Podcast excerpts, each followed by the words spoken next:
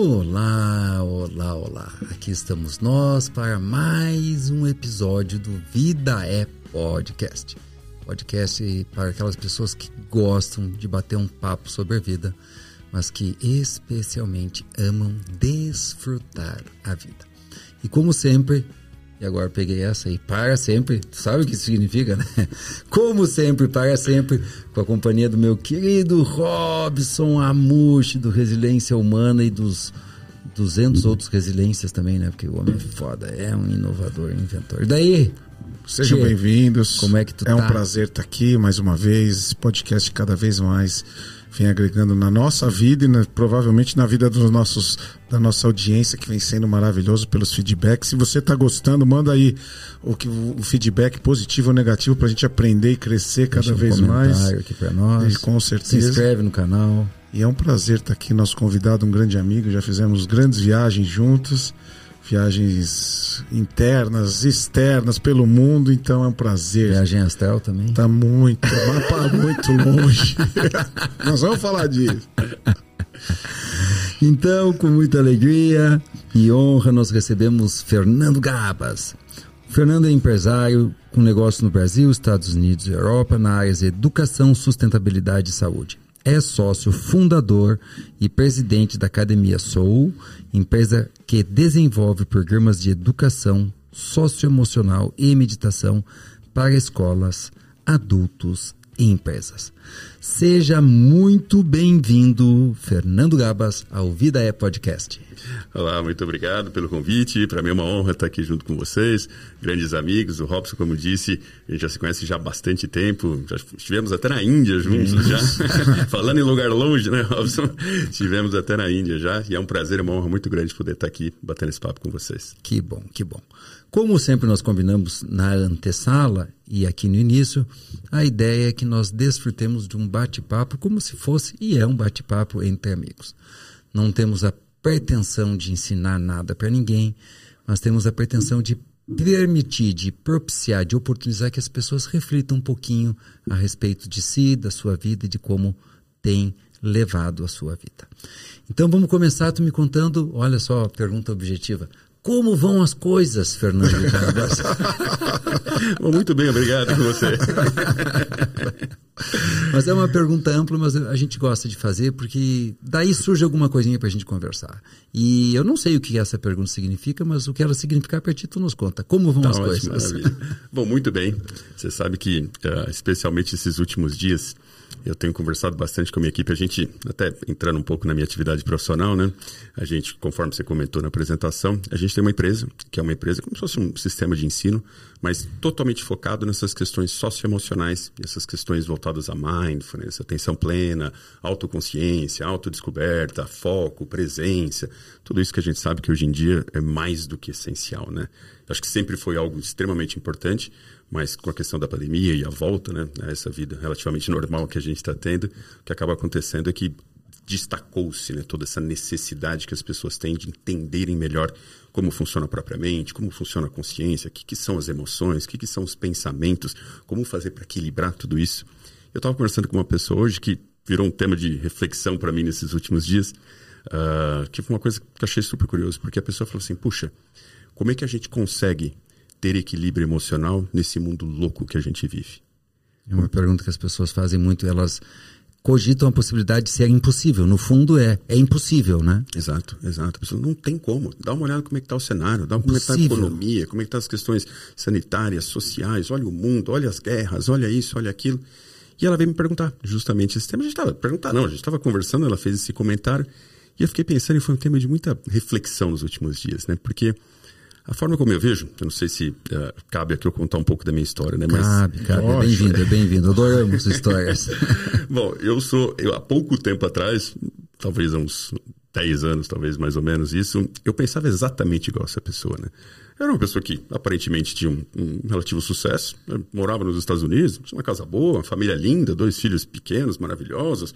Aparentemente, tudo que eu tinha sonhado quando eu era criança na minha vida, que era conquistar uma independência profissional, constituir uma boa família, deixar bons exemplos, ah, construir empresas, tudo que eu tinha de sonho quando eu era pequeno, que é aquela cartilha da sociedade, né, que diz o que a gente deve fazer, de uma certa forma eu tinha seguido.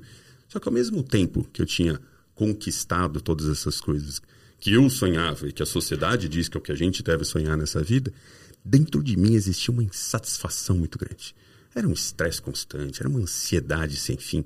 Qualquer coisa que eu conquistasse, dava 30 segundos depois, já estava pensando na próxima, aquilo já tinha ficado de lado, já achava que aquilo, ah, não, isso aqui eu não fiz mais com obrigação e já queria a próxima, dificuldade para dormir, uh, crises de ansiedade, crises de pânico, momentos de tristeza profunda, de depressão.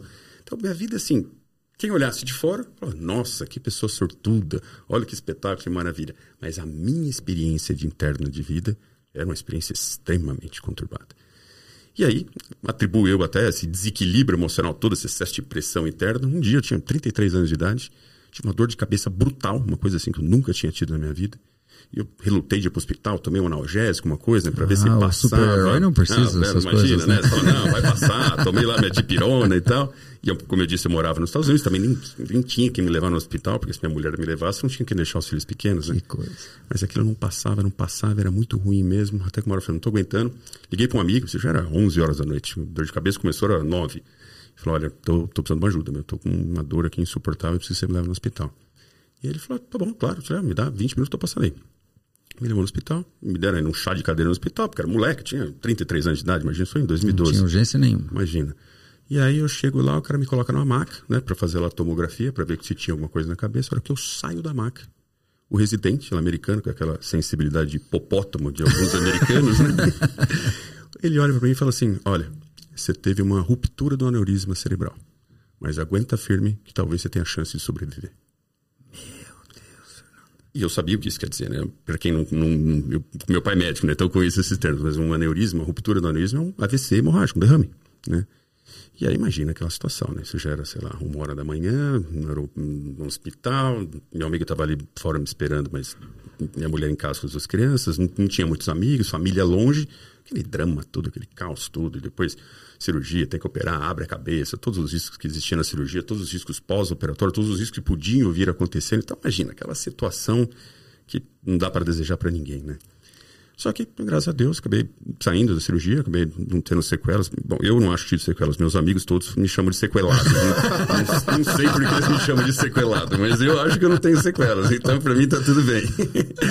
e aí, a hora que eu saio, começa aquela famosa pergunta, né? Puxa, tive uma segunda chance. E agora? Né? Podia não estar tá aqui.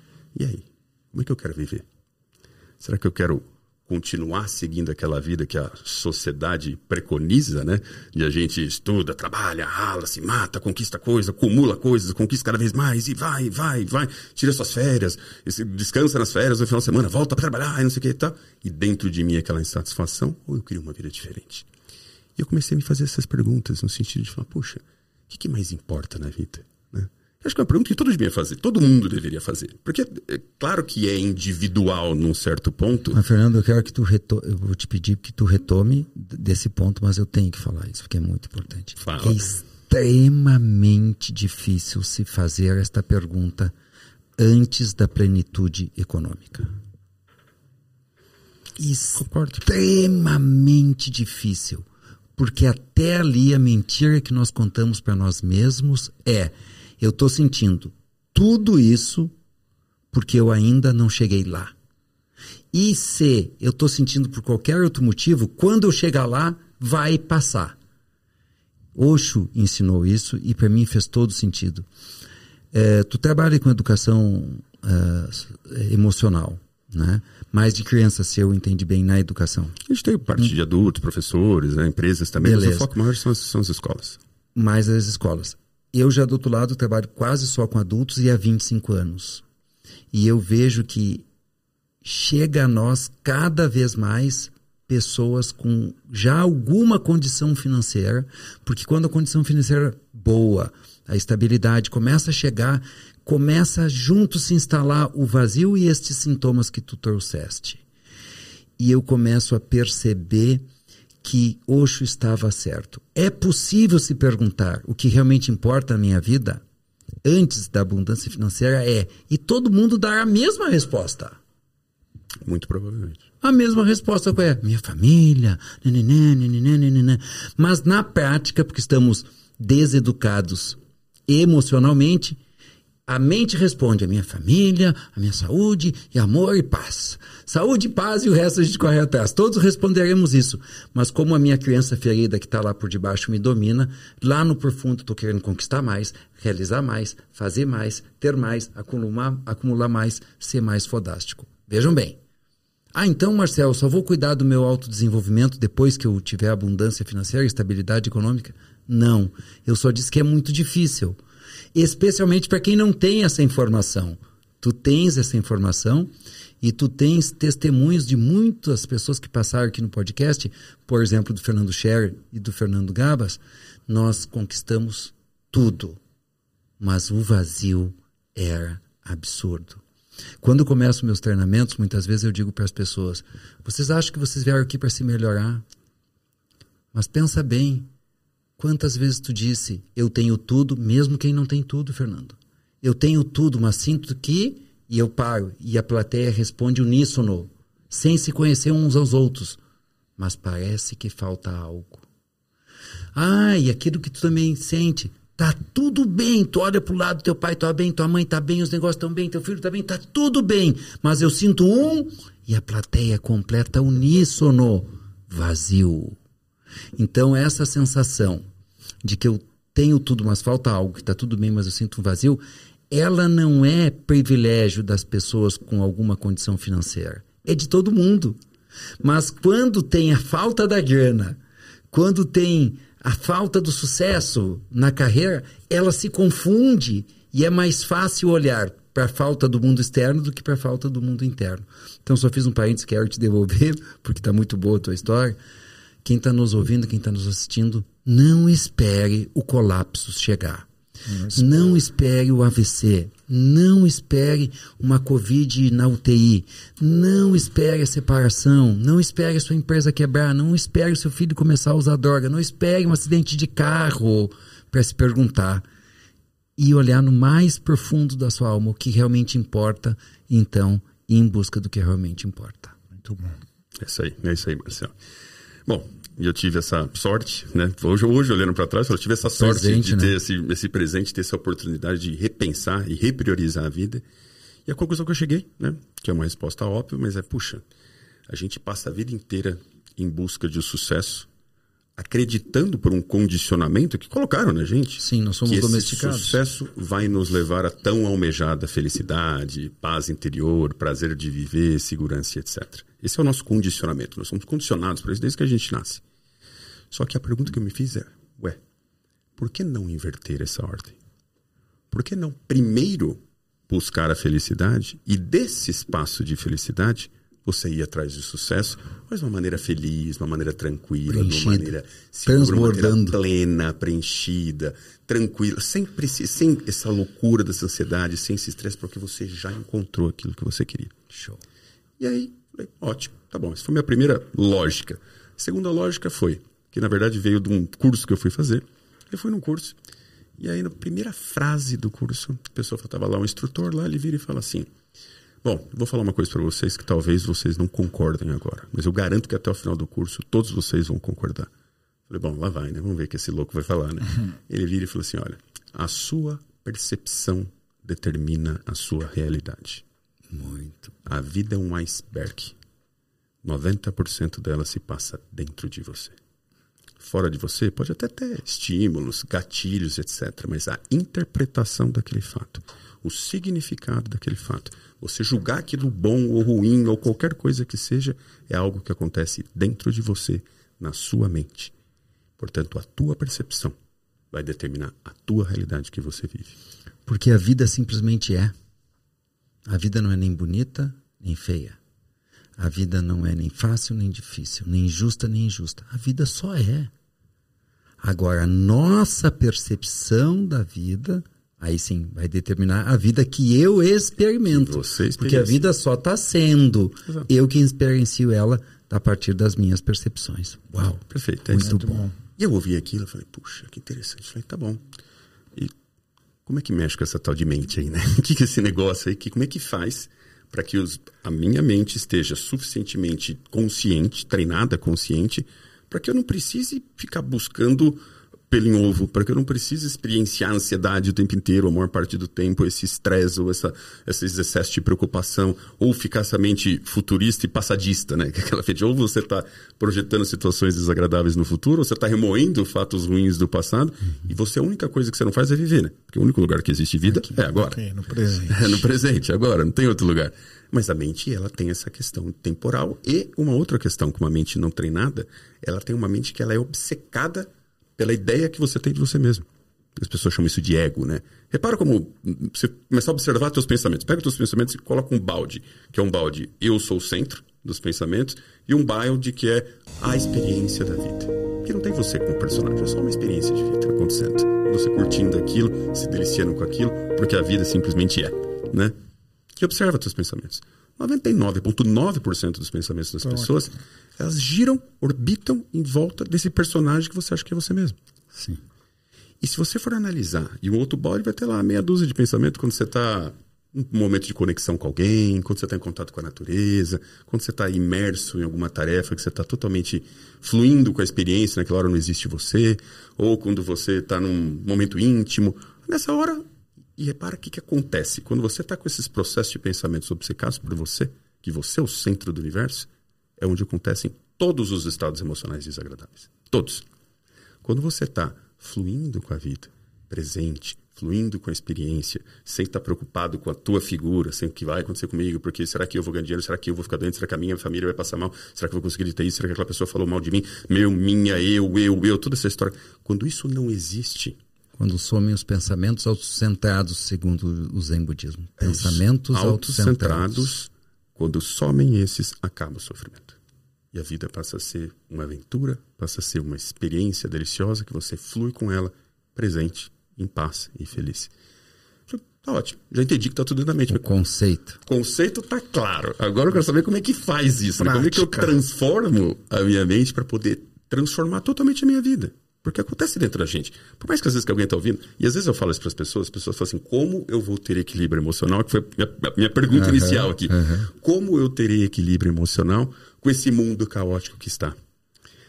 É duro as pessoas conseguirem ter essa, desenvolver essa consciência, mas a verdade, quando você começa a observar sua mente, você vai ver que esse mundo caótico ou não caótico é a tua percepção. Eu te garanto que tem um monte de gente no mundo que nesse momento aqui agora, para ele não tem nada de caótico. Para ele, tá tudo como Mas, é. Fernando, é exatamente isso. Entrou o governo, saiu o governo, e eu ouço dizer, as pessoas dizer que o Brasil tá uma bagunça, está acabando. E aquele governo acabou com o Brasil. Aí os outros, não importa outros, e a, não, foi aquele outro que acabou com o Brasil. Olha, mas olha aqui, ó, os carros estão andando, tem luz, tem água. A minha empresa vende cada vez mais. Eu estou cada vez mais feliz. Eu estou aonde mesmo? Eu estou no Brasil. Exato. É disso que tu estás falando. Não, e até se você for olhar questões de uh, índice de, de, pobreza, índice de fome. Claro que teve um, um, um dente aqui Uma agora situação. por causa da pandemia e tal, tudo, mas é um dente totalmente total. Tanto que já, já, já, já está voltando. voltando isso, né? E deve voltar mais desemprego, está caindo.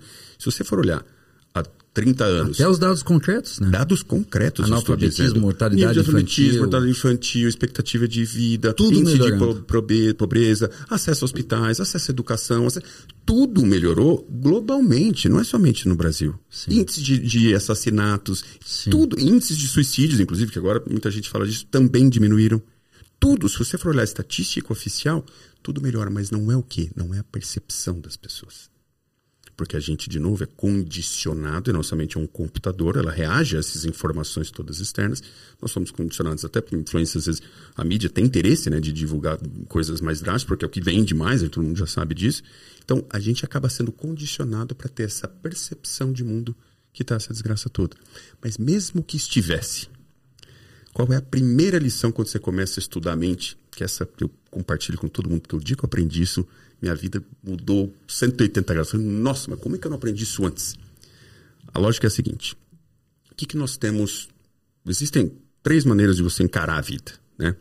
Tem aquelas pessoas que elas querem mudar os fatos que fica mudando os fatos. Então, quer que muda isso, quer que muda aquilo, quer que muda o sistema político, quer que muda não sei o que lá, quer que o time dela ganhe, quer que o Corinthians ganhe, desculpa, os corintianos. Uh, café, que... água, né, Sérgio? Perdão. Uh, as pessoas, elas querem ficar mudando os fatos. E elas brigam com esses fatos quando não acontece do jeito que ela quer. Ela sai de casa, tá trânsito. O que, que ela faz? Briga, fica nervosa, estressada. Sei lá, chegou atrasado no aeroporto, perdeu o voo, xinga, porque não sei o que lá, fica revoltada, acabou a viagem dela, acabou as férias, acabou não sei o que. São pessoas que brigam com os fatos externos porque elas têm a ilusão que elas têm controle sobre esses fatos externos. Qual é o resultado disso? Você vai sofrer. Inferno na Terra. Caos. Inferno na Terra. Segunda característica das pessoas, elas querem que os outros ajam da maneira que elas gostariam que elas agissem. E aí a pessoa tem lá o parceiro ou parceira dela, não, porque não já se viu, porque esse cara, porque essa mulher, que não sei o que lá, fez isso, ou o filho, ou o amigo, ou a colega de trabalho, ou sei lá quem, o presidente, ou João. o vereador, ou o João, sei lá, não interessa. Mas a pessoa ela fica brigando porque os outros não agem do jeito que ela gostaria que, que ela Já agisse. imaginou? Qual que é a chance disso dar certo? Nenhuma. Só que se for olhar o sofrimento de todas as pessoas, todas, é porque ou elas brigam com os fatos ou elas brigam com o que os outros fazem. Só que qual que é a nossa influência e responsabilidade sobre isso? Nenhuma. Diminuta. Nenhuma, praticamente nenhuma. É o outro ínfima, faz o que faz. ínfima. Nós somos um grão de areia no universo, não é na- no deserto, é no universo. imagina, no planeta Terra, um grão de areia na galáxia, imagina. Tem, você tem 250 bilhões de estrelas só na Influenciamos Via. Láctea. O Sol é uma dessas 250 bilhões de estrelas da Via Láctea. Sabe quantas galáxias observáveis existem? 2 trilhões. Imagina. Isso já- já provaram que existe multiverso, que não existe só um universo. É um dos infinitos multiversos. Meu, para, e a gente é o centro do universo. Nós somos a última bolacha do pacote. E quando os nós, é nós galáxia. individuamente, Individualmente, não é nem como raça, né? O Fernando É- está falando que nós, individualmente, eu, Eu, eu, o Fernando eu. e o Robson, nós sentimos Exato. o centro do E universo. você quer E tu que- também. E você quer que todos os fatos aconteçam do jeito que você quer que aconteça. E se não acontece, você sofre. Você sofre, você fica Não puto, você fica possibilidade nervoso. de fechar a conta. Na boa, se você for olhar a existência de qualquer fato, vai buscando a causa dele. Sabe onde você vai chegar? No Big Bang. Porque, cara, o culpado tudo, é o Big Bang. tudo vai, talvez é, porque também o Big Bang não é o primeiro início de tudo. Como eu disse, já Também, existe né? multiverso, né? Isso aí já veio de outros universos. Então, assim, é uma presunção, eu chamo isso de síndrome de Deus. Sim, senhor. É o cara, ele acha que ele é Deus, que as coisas. E ele quer que o outro faça o jeito que ele quer, e se não faz, sofre. Fulano falou tal coisa pra esperneia, mim. Falou tal coisa pra mim. Fulano me olhou torto. Fulano me roubou. Fulano. E sofre, sofre. O que que você tem que ver com isso? Se ele fez uma coisa errada, o problema é dele, não seu. Você não fez coisa errada. Qual é a única coisa que nós temos acesso? Nós não temos acesso aos fatos, nós não temos acesso aos outros. Nós temos acesso a uma coisa só: ao que acontece dentro de nós. Isso nós temos todo o acesso e todo o controle. A não ser que as pessoas comecem a entender que ela não controla os fatos e não controla o comportamento dos outros, mas ela pode sim ter total consciência, isenção. Eu acho que controle é uma palavra forte, mas ela consegue estar acima dos fatos do É, que os controle outros de fazem. controle a gente não tem. Controle você não tem, É, mas para brincar com as palavras, eu chamo de domínio, que é quando eu começo a conseguir escolher o que eu faço Melhor. com que surge em mim. Melhor, gostei. Ah. Começa a ter domínio do que acontece dentro dele, ela nunca será feliz. Eu, eu- eu falo isso com boca cheia porque eu sou exemplo vivo. Eu, eu posso falar, eu passei por isso, entendeu? Eu segui a cartilha Todos da sociedade passamos. e eu acho que todos nós aqui já Nossa, passamos. Todos passando. Então, quando a pessoa descobre que ela só tem acesso dentro dela, e se ela quiser de fato ter essa experiência de vida memorável que ela sonha, esse é o que mais importa, a resposta ao que mais importa na minha vida, ela precisa entender sobre a tecnologia interior dela. Porque para pra pensar, existe algo, mais tecnológico e desenvolvido na face da Terra que a mente humana? Não tem. Não tem. Não tem. O sistema todo, inclusive. Não, né? o corpo de si, né? Sistema todo. O sistema biopsicoemoço-espiritual é uma coisa é uma coisa fascinante. Você tem um cérebro ele processa quadrilhões de informações por segundo. É um, é um negócio insano. O número de conexões que os neurônios fazem no cérebro são 200 por neurônio por segundo. A hora que você somar isso, está tipo 20 trilhões de bits de informação por segundo. A mente consciente, ou seja, o nosso controle, consegue 50, 60 bits por segundo. 99,999 é Acontece totalmente inconsciente. Acontece porque acontecer. As decisões das pessoas, que as pessoas acham que não, eu tomo minhas decisões, determino meu futuro e eu tomo decisão. Ah, é, sabe o que os estudos mostram? Eu estou falando de neurociência, tá? Não estou inventando nada aqui. Isso aqui é pesquisa, eu cito a fonte se precisar depois. Que as decisões são tomadas pelo nosso cérebro de nanosegundos até 11 segundos antes de a gente se tornar consciente sobre elas. Meu Deus do céu. Você acha que você toma a decisão, teu cérebro já tomou, Tomou. a decisão e aí você fica consciente. O que, que você faz? O egozinho, né? Dá uma fala desculpa, põe um é rótulo." meu. eu tomei essa decisão. Desculpa, e, e cria uma justificativa. Ah, você não fez por... Pode falar algumas coisas. Lógico, que meu francês é apurado, então às vezes eu solto umas palavras em francês assim. Mas você não fez porra nenhuma, essa é a verdade. Entendeu? Porque não é uma coisa que você tem controle, aquilo simplesmente acontece, grau, dado essa imensa tecnologia interior que nós temos. Então, ou a gente passa a ficar consciente dessa tecnologia interior e usa ela a nosso favor, ou você vai ficar brigando com a vida. Entendi. Deixa eu te fazer uma pergunta claro. para tangibilizar um pouquinho isso para as pessoas, porque a tua experiência é muito rica. Então, tu trouxeste a tua percepção de que a gente não tem controle sobre os fatos, sobre as pessoas, que a gente só tem é, algum domínio, domínio, sobre o que acontece dentro da gente, mas a gente tem que aprender a, a ter esse domínio. E aqui é a, a, oportunidade de aprendizado, né? Exato. E no teu modo de compreender, depois que tu teve essa experiência, tu percebeu que tu precisava cuidar de ti, adquirir o autodomínio para então ter o, o, o preenchimento. Quais foram pessoalmente os teus principais desafios? O que que tinha em ti que tu não tinha domínio e que tu precisou dominar? Onde é que estavam os teus buracos emocionais? É mais fácil falar onde não estavam os buracos. Mas pega dois três aí para ilustrar. Tá. Eu vou, vou sintetizá-los para ficar mais fácil, porque assim, quiser, assim fica mais generalizado, serve para todo mundo. As pessoas acham que se elas quiserem ser felizes ou ter essa vida memorável, extraordinária, estática, né? Aquela coisa, você fala, uau, minha vida é um êxtase, adoro, acordo de manhã, prazer pela vida, com vontade, com alegre, feliz, isso aqui é totalmente possível, né? Você vê uma criança de férias, ela acorda assim, né? Por que, que você não pode ser assim? E o que acontece? As pessoas, elas não conseguem ter essa vida toda de sonhos, não é porque elas acham que elas precisam acumular mais coisas, conquistar mais coisas, somar mais coisas nela, para aí ela conseguir isso. Se aperfeiçoar também, as pessoas acham muito que Eu que quero me aperfeiçoar, melhorar isso, isso, aquilo, isso, aquilo. E eu tinha esse condicionamento muito forte, porque eu era aquele cara achiever em inglês, aquele cara que luta para conseguir as coisas, ralava, trabalhava, faz, né? saí, não tive nenhuma ajuda, com 19 anos fiquei independente, não tinha mais um centavo do meu O que é pior é que tu faz, dá certo, e tu diz, ó, oh, funcionou. E aí tu faz mais, dá Exato. mais certo, e funcionou, e funcionou, e aí tu é. caiu, aí tu caiu. Aí tu tá na corrida dos ratos, aí, Exato. aí fudeu. Exato. E aí, e aí as pessoas querem ficar somando coisas dentro delas, achando que elas vão conseguir. Qual que é a grande dificuldade que resume todos os meus infinitos buracos? Você não tem que pôr nada você tem que tirar o que não te serve.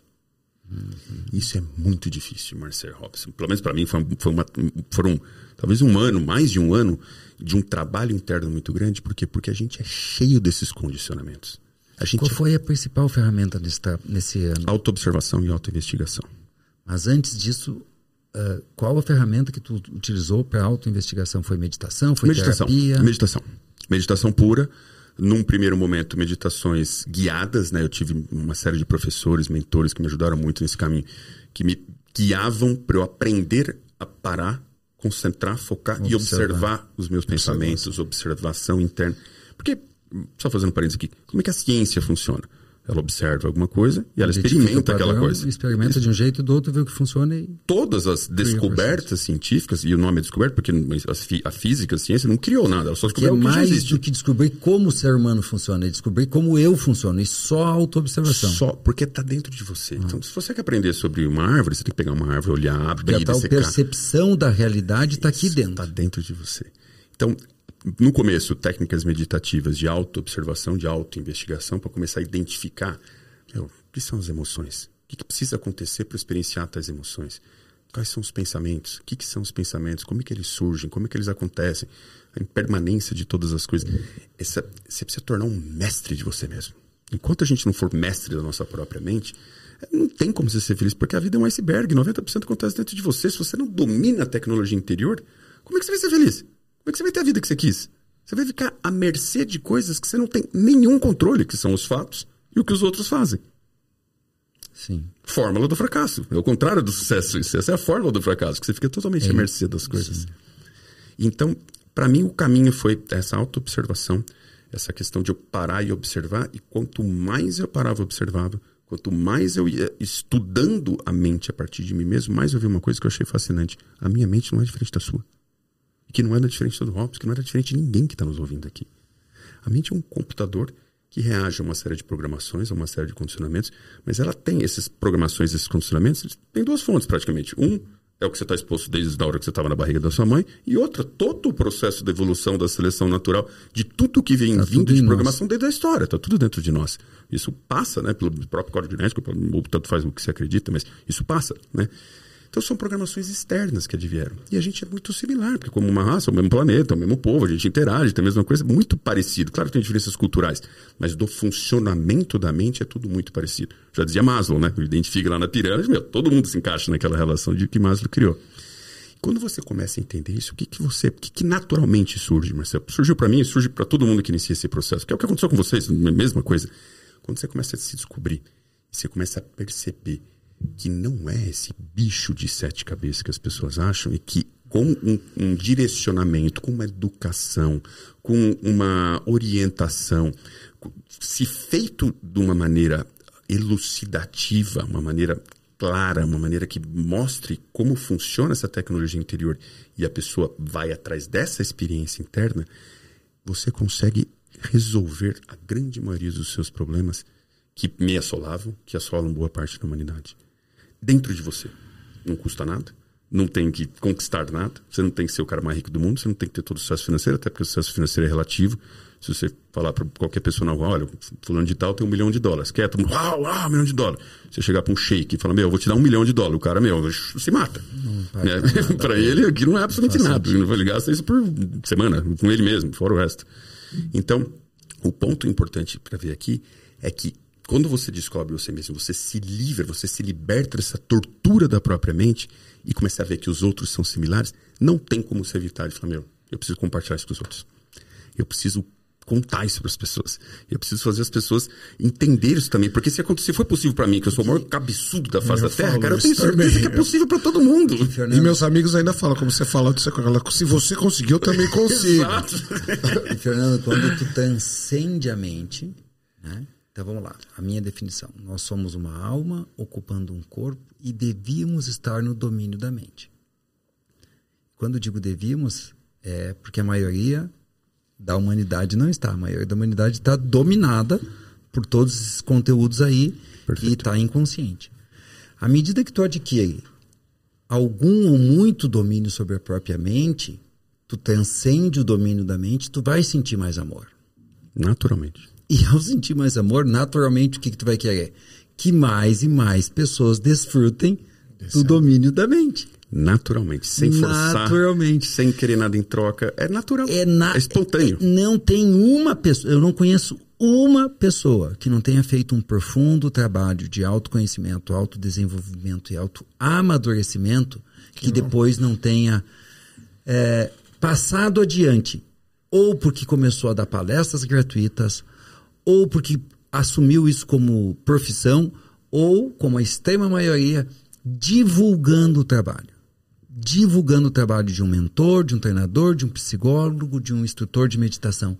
Eu não conheço uma pessoa que mudou da água o vinho a sua experiência de vida, nem estou falando da sua vida, o modo como experiencia a vida, e que não é um divulgador, um propagador do autoconhecimento, do autodesenvolvimento.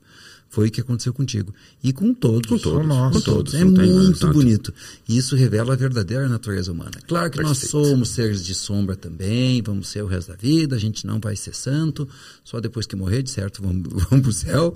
Mas aqui nós seguimos tendo as nossas sombras, mas no profundo que nós somos é amor puro. Não tenho dúvida né? disso. Né? E para acessar isso tem que mergulhar nos meandros das dores, dos traumas, dos buracos, dos vazios e é bem da verdade, as pessoas têm muito medo, né, Fernando, do que vão encontrar. Eu, eu acho que.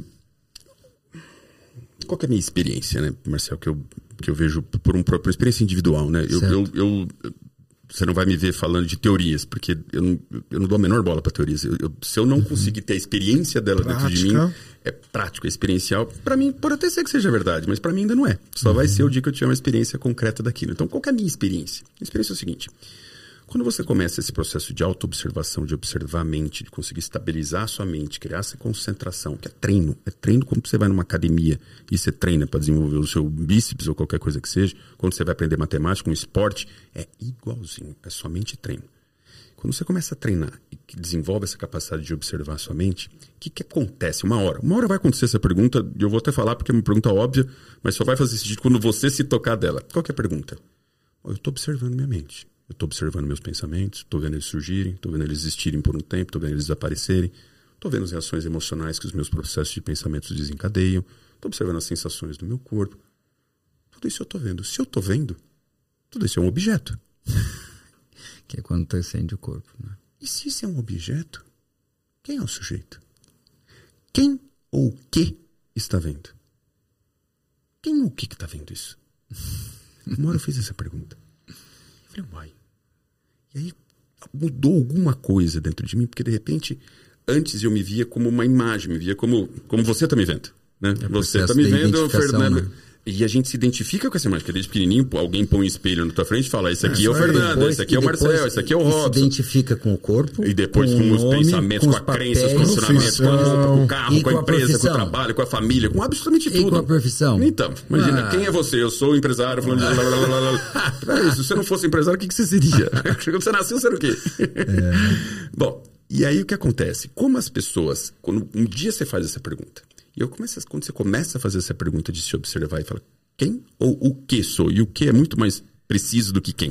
É porque a hora que você começa a ver, puxa, e- o Marcel, o Robson, todo mundo me vê de um jeito, mas como eu me vejo? Qual que é a minha percepção? E quando eu comecei a olhar para mim, eu comecei a que minha percepção é simplesmente um espaço vasto, infinito, que compreende absolutamente tudo, que não tem não tem não tem sexo, não tem altura, não tem não é homem, não é mulher, não é pobre, não é que não tem nenhum predicado, mas que tudo cabia dentro disso. Porque eu comecei a perceber que, puxa, tudo que eu vejo, eu vejo aonde? A imagem se forma dentro de mim. Tudo que eu escuto, onde forma o som? Dentro de mim. Tudo que eu percebo, tudo que eu penso, onde acontece? Dentro de mim. De repente eu comecei a perceber que, pô, parece que eu não sou o que eu era, que eu, que eu achava que eu era. E quando você se desidentifica desidentificação.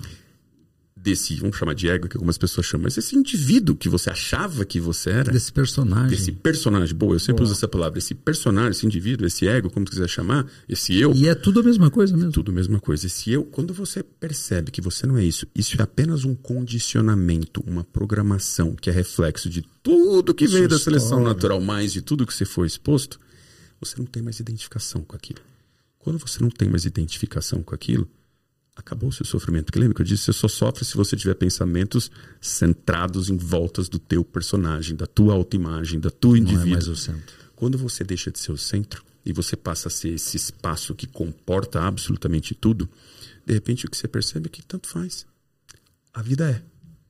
Acontecem os fatos. Qual a, A origem vida dos é fatos? e Big eu Bang. sou. É, e A eu vida sou. é e eu Porque é a mesma sou. coisa. E ponto final. E a mesma coisa. Qual a diferença da Ponto vida de final, você? não é eu sou arquiteto, eu sou o Marcel, eu sou Não, o é marido, não, eu só sou. Né? Exato. Esse personagem tem esses predicados, mas é como se fosse uma malha de intensa inteligência, consciência, o que você quiser chamar, e a gente é como se fosse uma coordenada do, do tempo e espaço dessa grande malha que é absolutamente tudo. A vida é, e portanto eu sou. Agora, enquanto as pessoas se identificarem, elas não conseguem ter essa consciência. E as pessoas não conseguem ter. Meu, como é que é assim? Porque como elas não têm a experiência, a gente está dizendo aqui, mas se a pessoa não, não iniciar esse processo de meditação, de autoobservação, de autoconsciência, de autodescoberta, vai ficar teórico. Ela vai ficar falando, ah, eu sou uma alma, eu sou um espírito, eu sou isso, aquilo. Qual que é a tua experiência? Senão não vale nada, é só uma teoria. A, a experiência que transforma, não é o que você sabe. Você sabe é mais um conceito que um dia você vai ter que tirar isso de você para que você deixe a experiência florescer. Mas tu sabes que, que não, perfeito, absolutamente perfeito. E é muito legal que a parte principal do trabalho que tu tens fe- feito pela tua empresa é com crianças e jovens. Porque com o adulto, a identificação está tão cristalizada, está tão consubstanciada, tão formada, que tu fala disso para alguns adultos e até porque ele está tão identificado ele usa o próprio personagem as próprias crenças dele para contraditar o isso que tu fala já a criança ela ainda está em formação ainda está na- construção do ego ela vai com tudo. e a né? criança é assim, a tua experiência para ensinar meditação para criança, a criança tu não precisa nem ensinar meditação. Se tu sentar E respirar ali, ela e vai. ficar já. meditando, a criança senta do lado e ela simplesmente fica, fecha os olhos, fica e fica, porque meditação é essa coisa muito sofisticada de ficar observando, não? essa tecnologia assim sofisticadérrima de se auto-observar. A criança fica ali e ela fica, cara. E ela fica. Então, criança é muito mais fácil. Por isso que antes eu tinha cogitado que uma das nossas dificuldades seria o medo, e eu entendi a tua, a tua, a tua ponderação de que eu tenho que experienciar. A questão toda é que o adulto, quando tu convida ele, ele não quer nem experienciar. Alguns adultos. Porque ele é né? tão identificado, Tão apegado identificado, naquele personagem. tão é um apegado. apego tão grande pra ele, aquilo é a vida, né? Porque ele acha que é o É centro do universo. Se ele perder aquilo, ele vai fazer o quê? O que, que sobra? É sobra se- o universo, meu filho. Melhor. Como se tivesse cortado o iceberg e ele fosse só os 10%. É, nem Ou isso, né? ainda, como os peixinhos do, do décio que estão no oceano, né? E aí um peixinho nos perguntou, olha, dizem por aí que nós estamos num oceano. E o peixinho diz, aonde? Olha aqui, ó, não tem nada. onde, onde tem água aqui que eu tô tem procurando água, mesmo? Não tem nada, né? Que é o jeito de explicar o campo, mas é um... Cara, não tem mais nada. Sou eu e é isso aqui. E aí fica impossível de verdade ser feliz num mundo caótico, porque enfim, é, só o que eu tô enxergando. Eu, eu né? fiz uma volta gigante para responder a pergunta do que eu, você falou, como eu vou? Cara, eu vou refletir sobre isso no sentido de, puxa, será que não dá pra gente fazer um movimento mais forte no sentido de a gente mostrar para as pessoas que existe uma possibilidade simples? Eu tô falando aqui, eu sei que para muitos que talvez não tenham essa prática, pode parecer extremamente complexo em uma viagem. Mas é, é igual você falar, puxa, você vai jogar xadrez, uma pessoa que nunca jogou xadrez. Ah, impossível. Não, na boa, se você ficar pouco tempinho aprendendo o movimento das peças... e Mas eu tenho a resposta. Quer a resposta? Quero, lógico. Quer a resposta. Manda. Tu faz a pergunta, eu faço. Eu tô, vamos, eu vou até me inverter o papel aqui, porque Tem- agora eu tô tem- curioso. Tem como nós fazermos o movimento, e eu acho que ele vem sendo feito. Resiliência humana Sem é dúvida. só uma ilustração. A quantidade de pessoas interessadas em aprender a servir a vida é absurda. Eu, há anos atrás, eu só ensinava as pessoas a terem uma vida mais leve e realizador. Hoje eu tenho cinco formações, as formações estão sempre lotadas e cada vez mais, mais pessoas dizem, Marcelo, eu quero fazer o que tu faz. É encantador o que tu faz, eu quero ajudar as pessoas assim. Então há possibilidade, nós podemos melhorar o nosso movimento. Eu acho que o podcast Vida é, bem no fim, é quase um clube, né? É isso aí. É, é quase um clube, a gente vai se conectando e fazendo aí essa rede. Acho que sim, mas como? Mas como ainda o nosso alvo principal são os adultos, e eu acho que a gente deve cuidar cada vez mais das crianças, eu acho muito importante isso, precisa algo, algo para o adulto te ouvir, que tu não consegue fazer. Nem tu, nem eu, nem nenhum ajudante. Eu digo o seguinte: nós devemos espalhar placas pelo mundo. É possível uma vida mais leve. Não é um inferno. Peça ajuda. Placas. Imaginemos placas. É o nosso papel. É estar nas lives. É estar no post do Instagram. Mas a pessoa só vai ler essa placa quando o limiar da dor para ela for insuportável. Tem razão. Não tem jeito, a pessoa não te ouve. E o mais assustador, Fernando Gabas e Robson Amushi, é que tem pessoas que entram no túnel da morte, olham nos olhos da morte, voltam de lá, veem as nossas placas E e Besteira. dizem: Isso é não besteira. adianta nada, não adianta nada. Ou seja, cabe a nós só seguir fazendo o nosso papel, cada um no seu quadrado, cada vez melhor, cada vez com mais amor, com mais propriedade, com mais técnica, cada vez torcando mais, Justamente. cada vez torcando mais, porque juntos treinadores, mentores, empresários, líderes são muito mais fortes, né? As placas são reproduzidas, né? Fazer uma collab, o que que é, né? É uma hora só que ver o quê, né? Mas há o tempo do homem e o tempo de Deus. O meu tempo e o teu tempo já passou a hora, a gente já queria que muito mais pessoas estivessem meditando, mas o tempo de Deus é o tempo de Deus e cada pessoa tem seu tempo. O que nós, o que nós podemos fazer é minimizar a chance de que alguém esteja no inferno e olhe o seu entorno e veja só placas de Coca-Cola, de carro e outras placas, entende? Eu acho que esse é o nosso trabalho, é dizer de alguma forma para o mundo, estamos aqui. E aí tem que respeitar o tempo das pessoas, né? Olha só, Tu deve ter essa experiência tu também. Mas se elas vierem já com o chipzinho lá de pequena, que já tá aberta e sim, mais livre. duas pontas. E vai ali, olha, estão ali. pontas, Você exato. chegar pro meu filho que tem Isso agora cinco tudo. aninhos e falar, vamos sentar aqui, meditar e respirar e sentir o corpo. E olha pra dentro de você e se conecta com uma fonte muito mais. Ele vai entrar lá aquilo feliz da vida. e vai falar, nossa papai, que legal isso, vamos fazer de novo. É isso mesmo. É isso mesmo. Ele tá. Essa é a nossa aposta com criança. E né? esse é um jeito também de bater a porta dos pais, porque pode ser que os pais, vendo essas crianças. Através se dos filhos, eles se sensibilizam. Mas eu ia falar, não sei se vocês têm essa experiência. É... Ao entorno de nós, eu e a minha esposa, tem muitas pessoas. E a nossa jornada de casal e de empresários é uma jornada muito es- es- eh, expressa, muito manifesta, é muito transparente.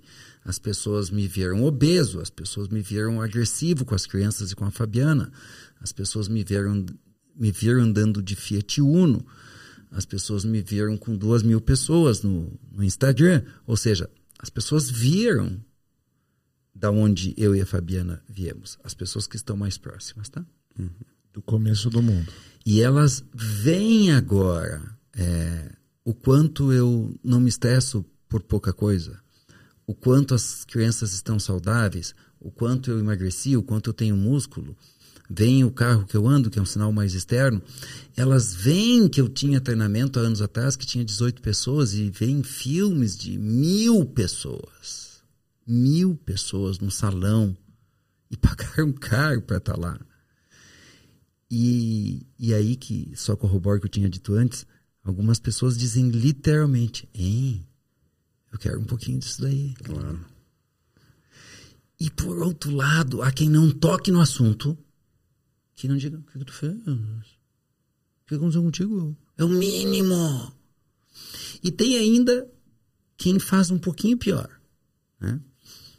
Chega para alguém conhecido ainda e diz assim, o conhecido dizendo para outro conhecido, tá? Que eu não quero mencionar ninguém, porque... Hein, como é que eles têm tanta gente nos treinamentos deles? Por que será que eles ganham tanto dinheiro? Porque o que ela está dizendo é: essas coisas não funcionam. Como é que as pessoas vão lá? Como é que as pessoas pagam por isso? Ou seja, a identificação é tamanha com aquela vida, é isso aqui que eu tenho para ver, não pode ser diferente, que a pessoa não faz o movimento. É porque daí as dores da alma já estão tão incrustadas, já estão tão Costuma, enraizadas. virou familiar já, para ela. já, já virou familiar. Já sabe, é, todos sabemos o poder de adaptação que o ser humano tem, o que é a nossa maior bênção e a nossa maior maldição, né? O ego e o poder de adaptação que o ser humano tem é a nossa maior bênção e a nossa maior maldição. A gente, porque se adapta a tudo, dá conta de o que vier na vida. A gente dá um jeito. Mas também a gente se submete ao que vier. E às vezes as pessoas estão com uma vida vazia, uma vida medíocre, estão na dor e não fazem um movimento para sair de lá. Nenhum movimento. Mas é o tempo de cada pessoa. Mas não espere passar pelo que a gente passou. Ah, não precisa, não precisa. E, e- e daí muito, Marcelo, minha, minha aposta na educação, né? Porque eu acho que, É como você aposta. disse, né? Que o Robson estava comentando da filha dele, puxa, se a gente consegue desde criança mostrar que existe essa possibilidade de um mundo infinitamente melhor, Vamos falar um pouco disso. Vamos, puxa, não, isso é- Quantas é meu assunto favorito. Estão sendo educadas hoje a partir da tua empresa, seja lá no modo pago ou no modo doado, né? Que eu já sei que tu faz, que tu e tua empresa fazem muitas doações. Muitas crianças, eu presumo carentes, estão sendo educadas emocionalmente e aquelas que já podem estão os paizinhos delas estão pagando para elas serem educadas. Quantas crianças são educadas? E fala um pouquinho mais de como isso acontece, como é que isso chega Onde nas tá? escolas. Com prazer, com prazer. Bom, quando teve toda essa transformação na minha vida, esses insights todos, essas experiências todas, como eu comentei aqui, a primeira coisa, a gente precisa contar para as pessoas isso, as pessoas precisam saber disso, né? E aí eu morava fora, resolvi voltar ao Brasil, isso foi em 2013, e ao longo do ano de 2014 a gente foi estudar e contratamos uma série de profissionais na área de educação, né? doutores, mestrados, todas aquelas coisas de educação que são, são importantes para isso, para que a gente conseguisse desenvolver um programa, ou no caso até trazer alguma coisa de fora, fazer toda a adaptação para o Brasil para um programa que funcionasse para de fato levar essa educação socioemocional para todos. E a gente acabou encontrando uma, uma ONG de Seattle, tal, que estava presente em mais de 70 países, um programa excepcional. A gente adquire licença, faz toda a adaptação para o Brasil. E quando a gente começa isso aqui, como é que eu, eu falei, poxa, eu vou começar um instituto sem fins lucrativos. Eu não, quero, não é uma coisa que eu quero capitalizar em cima disso. Eu tenho meus vários outros negócios, tenho um monte de negócio, um monte de lugar. Isso eu queria que fosse uma coisa para de fato ter esse lado genuíno de causar esse impacto sem ter nenhum interesse financeiro. E a gente começa em 2015 a gente faz uma doação para mais ou menos 8 mil crianças, foi um projeto piloto que a gente fez. E aí, ao longo do tempo, a gente foi crescendo, crescendo, crescendo no instituto e tal. Pra vocês terem uma ideia, no ano passado, a gente doou nossos conteúdos de educação socioemocional para mais de 1,8 milhões de crianças. Meu Deus. Isso, a valor de mercado, se fosse traduzir, nós estamos falando de mais de 400 milhões de reais. Que loucura. A gente doou isso, conteúdo de educação socioemocional, para várias e várias uh, escolas do Brasil espalhados. E, obviamente, chegou num ponto que a gente estava crescendo bastante, a gente precisa começar a criar uma, uma organização, uma empresa para vender, até para que a gente consiga ter recursos para conseguir estar fazendo tudo isso que a gente faz. Então, a gente monta a Academia Soul, começou com o Instituto Sem Fins Lucrativos, somente em 2015, somente em 2020 que a gente começa com a Academia Soul o primeiro ano, 2020 foi o ano da pandemia, então não aconteceu absolutamente nada, né? A gente não tinha muito o que fazer, as escolas estavam fechadas, mas em 2021 a gente vendeu mais de 200, mais de 200 mil alunos os nossos programas, e esse ano de 2022 a gente deve superar a marca de um milhão de alunos vendidos, fora que a gente vai doar, né? Que provavelmente a gente vai aumentar mais ainda essas doações. E algo assim, puxa, aqui não tem como mostrar aqui, mas se eu mostrar a transformação do ambiente escolar que a gente vê, não é uma questão de uma transformação superficial na criança a gente transforma impacta, a criança. Mas impacta o professor, o professor até pai, porque a gente né? forma toda a equipe docente também da escola, a gente impacta os pais. Quantos pais não chegam na gente e falam, puxa, eu ia me separar e meu filho que me ensinou empatia... Treina o professor, dá material, dá recurso, tudo. dá tudo e a escola compra isso? A escola compra, a gente começa com a formação do professor, tem todo um processo de formação anterior para ele ficar preparado para tudo isso. A gente tem cursos de equilíbrio emocional feito para adultos que a gente disponibiliza para os professores. professores. Um curso online de ser um professor ainda é melhor para não ser um professor da exato, boca para fora. Exato, que a gente ensina e essa é tecnologia X interior. horas por semana para aquilo. Ou é curto? Uma matéria, uma grade horária. Então a gente tem, a gente tem dois formatos de, a gente tem dois programas que são similares, mas com é, aplicações diferentes, né? Então um programa a gente aí então, fora a formação, só para completar, fora a formação, a gente tem a formação dos professores, a gente tem palestra para os pais, para conscientizar os pais de tudo que está sendo feito, a gente tem caderno do aluno, que o caderno do aluno tem atividades, inclusive, para levar para casa, para que os pais façam juntos com ele, então o pai aprende por tabela todas essas histórias. E a gente tem um kit de sala de aula, que é o kit do professor, que aí tem desde decoração do ambiente escolar, com banners, posters, para que toda a escola veja, viva. que eles viva aquilo, seja uma coisa mais viva possível. E aí tem, tem vídeos, tem músicas, tem, aí tem uma série de coisas que vão junto no kit do professor, mais o material do professor. Né? Então, essa é a composição da estrutura. A gente trabalha crianças com o caderno do aluno, professores com toda a formação dos professores, mais o kit de sala de aula, os pais com as palestras e esses cadernos que vão junto para essas atividades. E a gente faz sempre um processo de estudo e aprimoramento ano após ano. A gente faz pesquisa, analisa, vê o que pode melhorar. Então, todo ano o programa fica melhor na implementação da escola. Uh, aplicação do programa. Um dos programas é uma hora por semana. Então, é uma aula por semana tanto no ensino infantil quanto no fundamental 1 no fundamental 2, uma horinha por semana, pega lá 50 minutos, aplica, e depois diariamente é transversal, né? Então, professor consegue, como Fundamental 1 é, é uma turma, né, tem um professor de turma, ele consegue incorporar os conceitos em todas as outras aulas e todas as outras matérias. Os Presença, esteja Exato. presente. Exercício de respiração para se acalmar quando está nervoso, exercício de foco, de atenção, de presença, exercício de se colocar no lugar do outro, de empatia, de compaixão, cara. exercício de responsabilidade social, como eu tomo uma decisão sem culpar, sem responsabilizar terceiros ou os fatos, como eu assumo essa responsabilidade, como então todo um processo assim que e o outro programa, basicamente, não tem uma aula por semana, são mais ou menos 5, 10 minutos por dia. E aí são um programa que tem vídeos de conteúdos e tudo mais. E o aluno faz uma prática de 5 minutos, uma prática meditativa, que os alunos amam. Se eu mostrar as fotos aqui dos alunos, eles amam, não é que... Principalmente se você começa ali mais novinho, aí ele adquire esse hábito. Se você já pega ele com uns 12, 13 anos, ele já fica meio assim. Mas se você pega ele de 6, 7, 4, 5, 6, 7, 8, 9, vai super bem, eles amam. E mesmo os de 12, 13, no começo fica meio assim, mas depois eles gostam e fazem. Que vai adquirindo essa consciência. E aí, por exemplo, quando ele se depara com algum, algum fato desagradável, alguma coisa que, sei lá, qualquer coisa desagradável, para eles relata, eu vi aluno relatando isso, aluno de 10 anos de idade, 11 anos de idade, falando, tio, antigamente, quando acontecia alguma coisa muito triste, uh, sei lá, por exemplo, meu irmãozinho tá doente, alguma coisa assim, ou perdi, alguma, perdi um brinquedo que eu gostava, quebrou um brinquedo que eu gostava muito, Vai, vamos usar um exemplo desse, quebrou um brinquedo que eu gostava muito, eu ficava muito triste. E eu sofria com aquela tristeza, porque eu sofria porque eu perdi o brinquedo.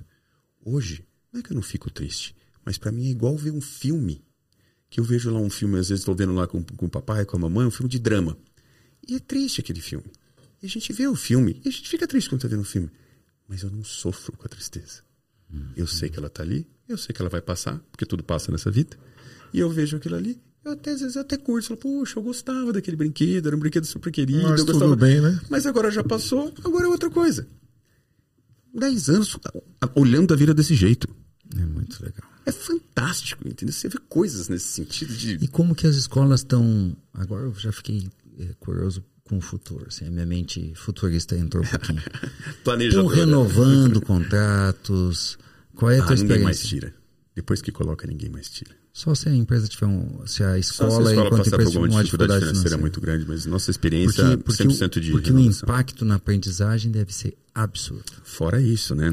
A gente nós temos filhos aqui, a gente sabe disso. Quando, quando ela gosta, a criança gosta de uma coisa, quando ela está bem, quando ela está feliz, ela aprende muito mais.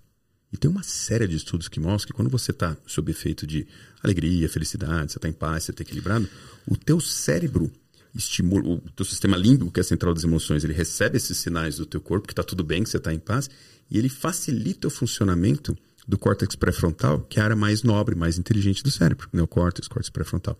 Quando você está sob efeito de estresse, raiva, tristeza, qualquer coisa desse tipo, o teu, o teu corpo manda sinais para o sistema límbico, o sistema límbico inibe Mas o funcionamento das áreas mais inteligentes do cérebro e reage, é passa para um cérebro reativo. O que, que acontece? Quando você está estressado, você está com raiva, você está ansioso, você fica burro. E a gente sabe disso. Entra uma discussão nervoso e vê as genialidades falamos, que você fala. Falamos disso aqui hoje.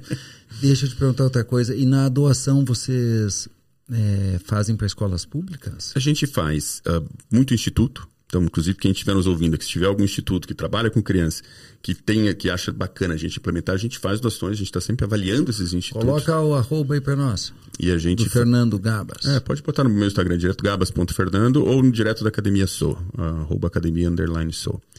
Então, e a gente faz essas doações para institutos, sempre, qualquer instituto que a gente veja de trabalho. Essa semana mesmo a gente está implementando, implementando, a gente implementou no, no, começo do ano, a gente está fazendo as visitas de acompanhamento, né, de formação, mais de 15 institutos aqui na cidade de São Paulo que a gente doa.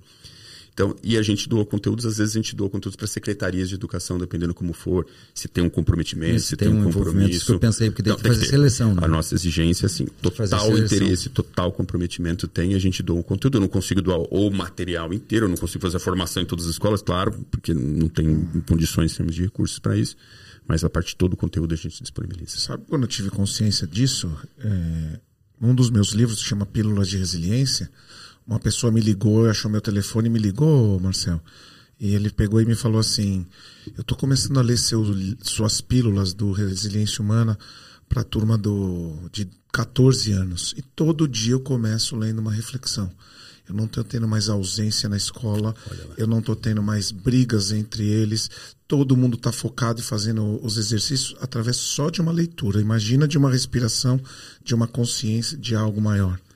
E a criança responde muito absurdamente muito, mais rápido. Muito mais rápido. Absurdamente mais rápido. Tem menos resistência, tem menos ego, né? Tem muito menos condicionamento muito encalacrado, né? Aquela coisa encalacrada. Muito bom.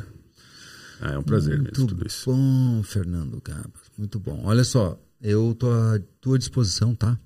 Para contribuir de alguma forma para essa, essas doações aí. Não sei como eu poderia contribuir, mas o que tu estás fazendo é lindo, maravilhoso, mas disse por aí que, que é onde disse. tem mais disse disse porque é onde tem mais braços, mãos e cabeça ajuda mais. Não sei como, não tenho a menor ideia, né?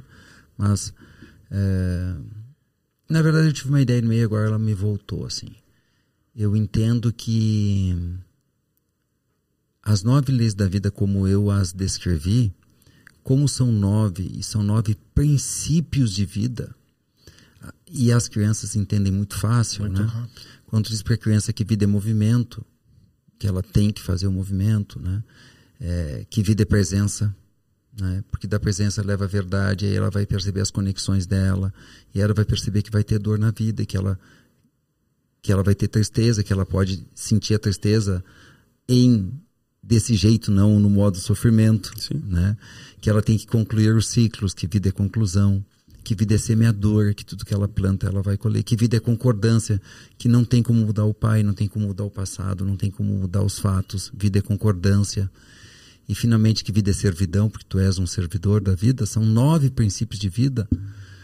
Então, se nós vamos fazer o livro chegar até ti, se tu lê-lo e fizer sentido, e se ele encaixar, e se eu puder facilitar de qualquer forma, não tenho nem, nem, nem imagino como, que isso em alguma medida ajude as crianças, eu, eu gostaria muito, muito, muito. Porque eu entendo que são essas duas frentes, assim, é as crianças, e esse é o sonho de muita gente que trabalha com educação emocional, e de muitos pais que dizem, cara, como que nós vamos educar as crianças? E eu não, eu não tenho essa, esse alcance, né? mas o conteúdo tem, e o meu tempo e até algum dinheiro tem, né? E o outro jeito é espalhar placas pelo mundo. É isso aí. Adultos, Resilien- a vida não precisa ser sofrida. Tem uma tecnologia Kids- à tua disposição. O Resiliência Kids, a gente tem o Resiliência Kids que a gente começou na- um pouquinho antes da pandemia. A quantidade de pessoas pedindo ajuda Ó. e se colocando à disposição também, tanto para fazer um exército aí, para gente espalhar essas placas e trazer essa As metodologia. placas. É, e foi- é o caminho, porque se a gente não usar. E Uma vez uma pessoa perguntou para mim: você acha que o Instagram e o Facebook vão atrapalhar muito a, a, a nossa geração do futuro? Eu falei: não. Se a gente usar essa porra pro bem Exato. e colocar lá um isso- conteúdo isso de não qualidade isso não se debate, e né? ajudar e não ficar pondo merda, vai, vai dar certo. E é isso. A gente Não é a ferramenta, como usa a É, ferramenta. É igualmente. É igualmente. Deus. A mente pode ser um instrumento de autotortura ou pode ser a melhor a gente ferramenta à possa tua se unir nesse caminho. Não, não. Eu sou consciente o bom. quanto muitas pessoas estão capturadas pelo telefone, mas eu não quero que acabem os telefones celulares. Tu quer que acabe? Eu Claro que não, é quero. uma ferramenta, imagina. O, o problema está em quem usa e como usa, né? Não a ferramenta em si. É igualmente, é igualzinho. Fernando Gabas, Muito foi bom. uma alegria. Eu Agradeço, agradeço muito toda essa, essa oferta de vocês. Certamente a gente vai fazer várias coisas juntos. Também me coloco à disposição de vocês para que eu puder colaborar em tudo que vocês fazem, que eu sei que não é pouca coisa que vocês fazem no Tá Não, sentido eu de levar essa eu- boa eu nova. O que eu estou pensando é que os nossos clientes, os nossos clientes, eles têm uma demanda que eu, que eu faço certo, né? Não tem alguma coisa para os meus filhos, né? Eu digo, não, não tem. Mas por quê? Porque muitas vezes os pais querem transferir a responsabilidade para o treinador, para o terapeuta, é para resolver, né? Mas para os pais que estão em autodesenvolvimento, a gente poder oferecer de alguma forma um ferramental para eles conversarem com seus filhos, ou quem sabe até os pais dos nossos, os nossos alunos indicarem escolas para ti fazer contato, não sei, tem, nós temos que fazer alguma Tem- coisa. Tudo isso é possível. Tudo Temos isso é que fazer possível. Alguma uma- coisa. Vamos, a gente marca um dia, Então a gente muito conversa interesse e de pensa a respeito. E eu, eu acho que o caso, assim, é, gente, eu tenho filhos, né? É, Eles têm o ambiente de aprendizado na cabeça das próprias crianças é a escola. Né? Então acho que a escola, ela não, às vezes eu vejo assim pessoas falando, não, mas esse papel de formar o ser humano é o papel dos pais e não é da escola. Eu- Não, eu é acho dos que é papel dois. dos pais também, mas é também da escola. Né? Afinal de contas, o tempo que uma criança hoje passa na escola provavelmente é muito mais tempo que passa com os pais. Os pais trabalham, chegam, não sei, sete horas da mesmo noite. em casa, estão em casa, mas está cada um no seu canto. E aí o pai tem aquela função de educador, de meu, vai tomar banho, vai escovar o dente, vai comer, vai não sei o que lá, troca roupa. né? É, porque tem, faz parte, né? Faz parte da vida que tem que ser feita, atrasado, moleque, põe roupa, aquela coisa toda e tal. Então, eu acho que é também na escola. Eu vi uma pesquisa outro dia, aliás, não faz muito tempo, não super recente, dizendo que 95% dos pais gostariam que as escolas oferecessem programas de saúde mental. 95% dos pais. Porque os pais, não é culpa deles, eles também não Eles sabem. também não estão dando conta. Não Eles sabem ensinar. sabem, porque Eles não eles não estão se sentindo bem. Não. E aí, como é que você, estando mal, vai querer ensinar alguém a ficar bem? Você não consegue. Não. Então, é fundamental que as escolas passem a entender isso e que os pais, certamente tem milhares e milhares de pais nos ouvindo, que exijam que a sua escola faça o um investimento no sentido de levar essa educação socioemocional de qualidade.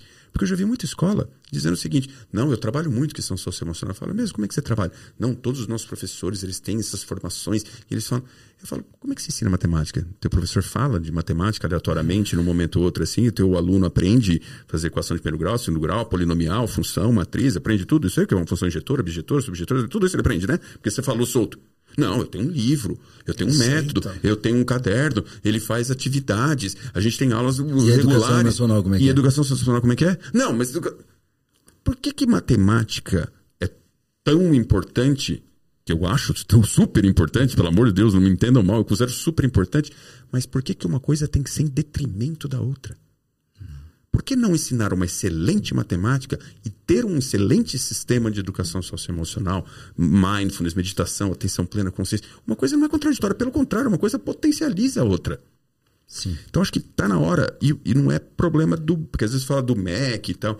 As normas da BNCC, que é a Base Nacional Curricular, né, que, que é as diretrizes que as escolas têm que seguir, dos dez mandamentos, sete são socioemocionais.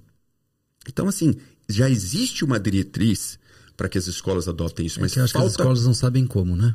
Então, mas hoje já está para saber. As escolas Você precisa ter um excelente método que seja comprovado, que seja estudado. Que hoje seja já tem academia Soul. Já existe academia deixa Soul. eu dizer uma coisa. Se quiser brincar, se tu quiser brincar um dia com isso, enquanto falava academia Soul, eu vi a palavra S-O-U-L. Perfeito. Se em algum momento tu quiser brincar com esse L, fazer esse L maior de uma cor diferente, o Soul fica Soul do eu sou. É verdade. E em algum momento pode brincar que a gente é uma alma. É, exato. Sou, sou é alma, né? Claro. E sou.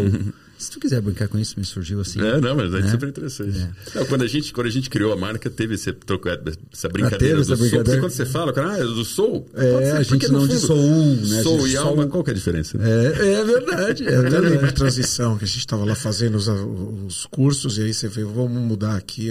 Exato. Foi bem no começo. É. E qualquer conhecimento vezes o zero, se você multiplicar, se o cara não tiver emocional, zero. Zero. Zero. Zero, zero emocional vezes mil em matemática mil, é zero. Zero, vezes ciência é zero. É. Não tem. É isso mesmo. Fernando Gavas, foi uma alegria. Muito Todo obrigado bem. por no, nos ter concedido a, a, honra da sua sabedoria, da sua experiência, um pedacinho da sua vida. É, és convidado a voltar quando o oportuno for. E a gente costuma terminar o Vida é Podcast pedindo para o convidado nos contar por que valeu a pena estar aqui. Puxa, valeu a pena por uma série de razões, mas tem uma que eu quero destacar aqui que eu acho importante, porque a sua pergunta despretensiosa no começo do como vão as coisas.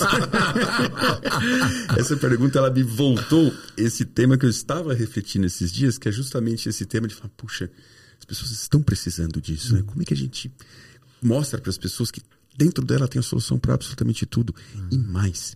Se a gente quiser realmente o mundo melhor, pode querer ficar mudando tá fora. Pode mexer na salada, ah, muda a política, muda isso, muda aquilo, muda aquilo. Quer saber qual é o resultado? Nenhum.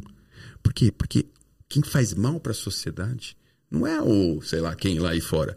É o indivíduo quando ele está num estado limitado é de consciência. Um quando um você indivíduo. está num estado limitado de consciência, quando você está sofrendo, quando você está focado só em você, quando você está obcecado por você, quando você está com raiva, você está estressado, você faz o mal pro outro, mas não é porque você é do mal. Não, é porque você mais. sabe não, que o outro existe. Não é nem que tu faça mal pro outro, não é nem que tu faça mal para os prédios públicos ou as estátuas tu faz mal para a sociedade porque tu fica em casa cabisbaixo, achando que a vida não presta, Exato. Você adoecendo, não tá causando ônus para o sistema de saúde, é. não entregando o teu melhor, não servindo a vida, quer dizer, tu prejudica o mundo Exato. porque tu está inconsciente de que a solução está em ti. Exato. É, e quando o indivíduo desperta essa consciência, nato, como a gente disse, naturalmente ele quer fazer o bem. O problema não é o sistema, o problema é a consciência. Uma pessoa consciente, ela quer espalhar o bem, ela quer. Você acha que ela vai roubar? Você acha que ela vai ser corrupta? Você acha que ela vai fazer? Ela nunca vai passar isso na cabeça. Pelo contrário, porque para ela é tudo uma coisa só. Então, se a gente quiser de fato transformar o mundo, eu acredito numa saída só que é esse trabalho de conscientização das pessoas, expandir a consciência, fazer as pessoas pararem de se identificar com um personagem fictício, até porque a neurociência já prova que estamos, é fictício Estamos ego. juntos. É só isso. É só isso. É só isso. E que tal a gente fazer isso para dentro da escola? Então, eu gostei muito de, de estar aqui, para mim foi uma honra muito grande, porque vocês pelo entusiasmo de vocês, pelo que vocês fazem, pelo exemplo de vocês, pelo próprio podcast, o Vida É, e por tudo que, que eu sei que vocês fazem, que já não é de hoje, já de muito tempo, já é uma vida de dedicação para isso.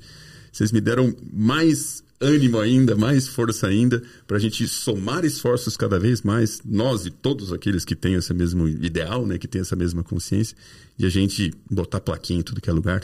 A gente arregaçar as mangas, é, a gente fazer isso que nos dá tanto prazer. Muito bom, Porque muito valeu obrigado. a pena, bonitão. Agradecer por poder estar aqui. Acho que o universo cada vez mais vem trazendo as pessoas para se aproximarem e estarem juntas. Acho que para a gente entender e sim pelas nossas histórias para tirar esse personagem, sair desse lugar, entender que é muito maior, que a gente não tem controle de porra nenhuma e que talvez a gente tenha que abrir e entender que está tudo dentro de nós. Esse 99% é dentro de nós e se você não olhar, eu não olhar, e eu me incluo nisso, não olhar para dentro de mim, vai ficar muito pior e não adianta o que faça. Que aconteça o que ganhe. É isso aí. Para mim valeu a pena porque eu encerro um ciclo hoje e que foi intencional de ajudar os pais, os pais, os pais, os pais e muito bom. E, ou vai ser com a ajuda do Fernando, ou vai ser sozinho, ou com a ajuda de outra pessoa, mas eu vou destinar juntos, um pouquinho, juntos. um pouquinho do, do meu conhecimento e fico feliz agora, cara, tô feliz agora. É, das nove leis da vida para as crianças, né? Porque as leis da vida os adultos entendem fácil e aquilo vira princípios de vida. E se adulto entende fácil as leis da vida, imagina as crianças, né? Então, eu seguimos. Tenho, eu tenho dois lá de cobaia para você, tá? É. O de cinco e o de sete meses. Vou fazer tem mais que, um. Tem que, achar, tem que achar o jeitinho de chegar nas crianças. Obrigado, queridos. Obrigado, Fernando. Obrigado, Robson. Obrigado, obrigado, Robson. Esta foi mais uma edição do Vida é Podcast. Muito obrigado. Espero que vocês conheçam o canal, busquem outros, outros eh, episódios e desfrutem de uma vida muito mais leve e realizadora a partir de vocês. Até a próxima! Este foi um corte do Vida é Podcast com Fernando Gabas. Impactante esse corte, né? Pois é, tem o um episódio completo aqui por lado, aqui por baixo, não sei muito bem, e tem também outros cortes que eu te garanto que vão te tocar profundamente, dar uma oportunidade de mudar a tua vida. Aproveita e te inscreve no canal. Forte e carinhoso abraço. Muito bom, Fernando Gabas. Muito bom. As coisas acontecem como tem que ser. Ela cancelou.